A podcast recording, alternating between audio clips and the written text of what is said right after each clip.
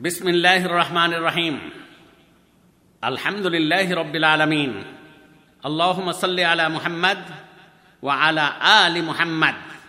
কামা সাল্লাইত আলা ইব্রাহিম ও আলা আলি ইব্রাহিম ইন্নাকা হামিদুম মজিদ। আল্লাহম বারিক আলা মুহাম্মদ ও আলা আলি মুহাম্মদ। কামা বারাক্ত আলা ইব্রাহিম ও আলা আলি ইব্রাহিম ইন্নাকা হামিদুম মজিদ। আসসালামু আলা রাসুলিল্লাহ। সম্মানিত শ্রোতামণ্ডলী সম্মানিত ভাইরা আমার, সম্মানিতা বোনেরা আমার, আসসালামু আলাইকুম রহমতুল্লাহি অবরাকাত আপনাদের সামনে যে বিষয়কে লক্ষ্য করে অতি সংক্ষেপে কিছু কথা বলার ইচ্ছা করেছি, সে বিষয়টির নাম হল, জনবী অবস্থায় রোজা রাখার ইচ্ছা পোষণ করা বৈধ। জনবী অবস্থায় রোজা রাখার ইচ্ছা পোষণ করা বৈধ। عن عائشة رضي الله عنها زوج النبي صلى الله عليه وسلم قالت قد كان رسول الله صلى الله عليه وسلم يدركه الفجر في رمضان وهو جنب من غير حلم من غير حلم فيغتسل ويصوم. صحيح الإمام مسلم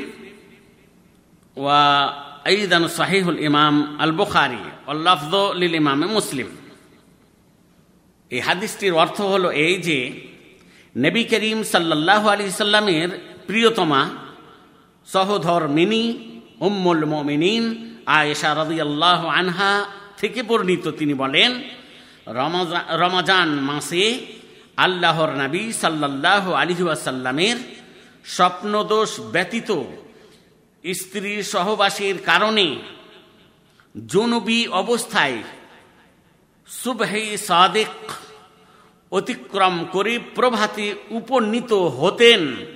অতপর তিনি গোসল করতেন এবং রোজাও পালন করতেন। এই হাদিসটি শাহি মুসলিমের মধ্যে পাওয়া যেতে পারে। হাদিস নাম্বার উনআশি হাইফেন ব্র্যাকেটের মধ্যে এক হাজার একশো নয়। এবং শাহী বোখারির মধ্যে ওই হাদিসটি দেখতে পারা যায়। হাদিস নাম্বার বা হাদিস নম্বর এক হাজার নশো ত্রিশ। তবে হাদিসের শব্দগুলি শাহী মুসলিম থেকে নেওয়া হয়েছে। এই হাদিসে আমরা একটি শব্দ পাচ্ছি যে শব্দটিকে জনবি বলা হয়। আল জানাবা বলা হয় ওই অবস্থাকে যেই অবস্থায় সহবাসের কারণে অথবা বীর্যপাতের কারণে গোসল অজীব হয়। সহবাসের কারণে বা বীর্যপাতের কারণে গোসল ফরজ হওয়ার বিষয়টিকে জানা বা বলে। আর যার সঙ্গে এই অবস্থাটি সংযুক্ত হয় তাকে জুনবি বলে। সুতরাং জনবী অবস্থায় রোজা রাখার ইচ্ছা পোষণ করা বৈধ। এই হাদিসটির দ্বারা বোঝা যায় যে জনবী অবস্থায় রোজা রাখার নিয়াত করা জায়েজ। সুতরাং আপনি যখন সহবাস করবেন রাত্রে, সহবাস করার পর হয়তো গোসল করলেন না, আর সময় দেখছেন খুব কম রয়েছে, গোসল করতে গেলে হয়তো সাহারি খেতে পাবেন না।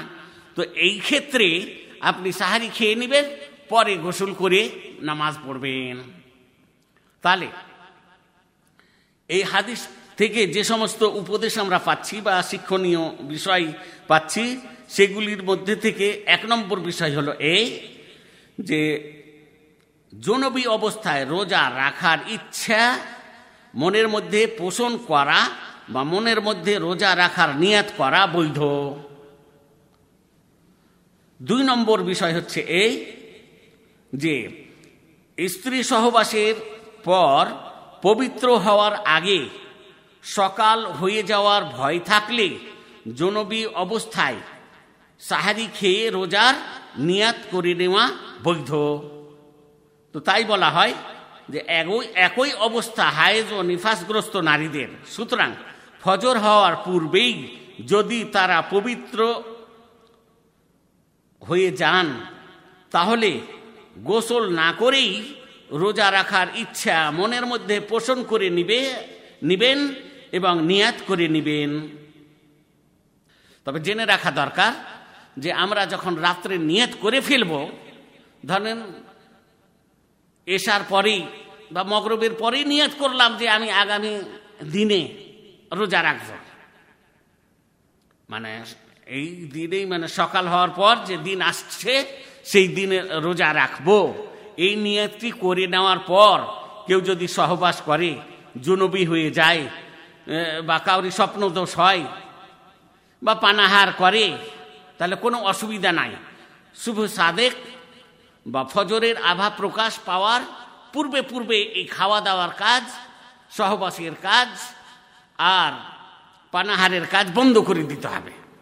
তাহলে রোজা হয়ে যাবে। তারপরে যখন ফজর শুভ সাদেক হয়ে যাবে, তখন আপনি গোসল করে নামাজ পড়তে পারেন। এতে আপনার রোজার কোনো অসুবিধা হবে না। আসসালামু আলাইকুম রহমতুল্লাহ বরাকাত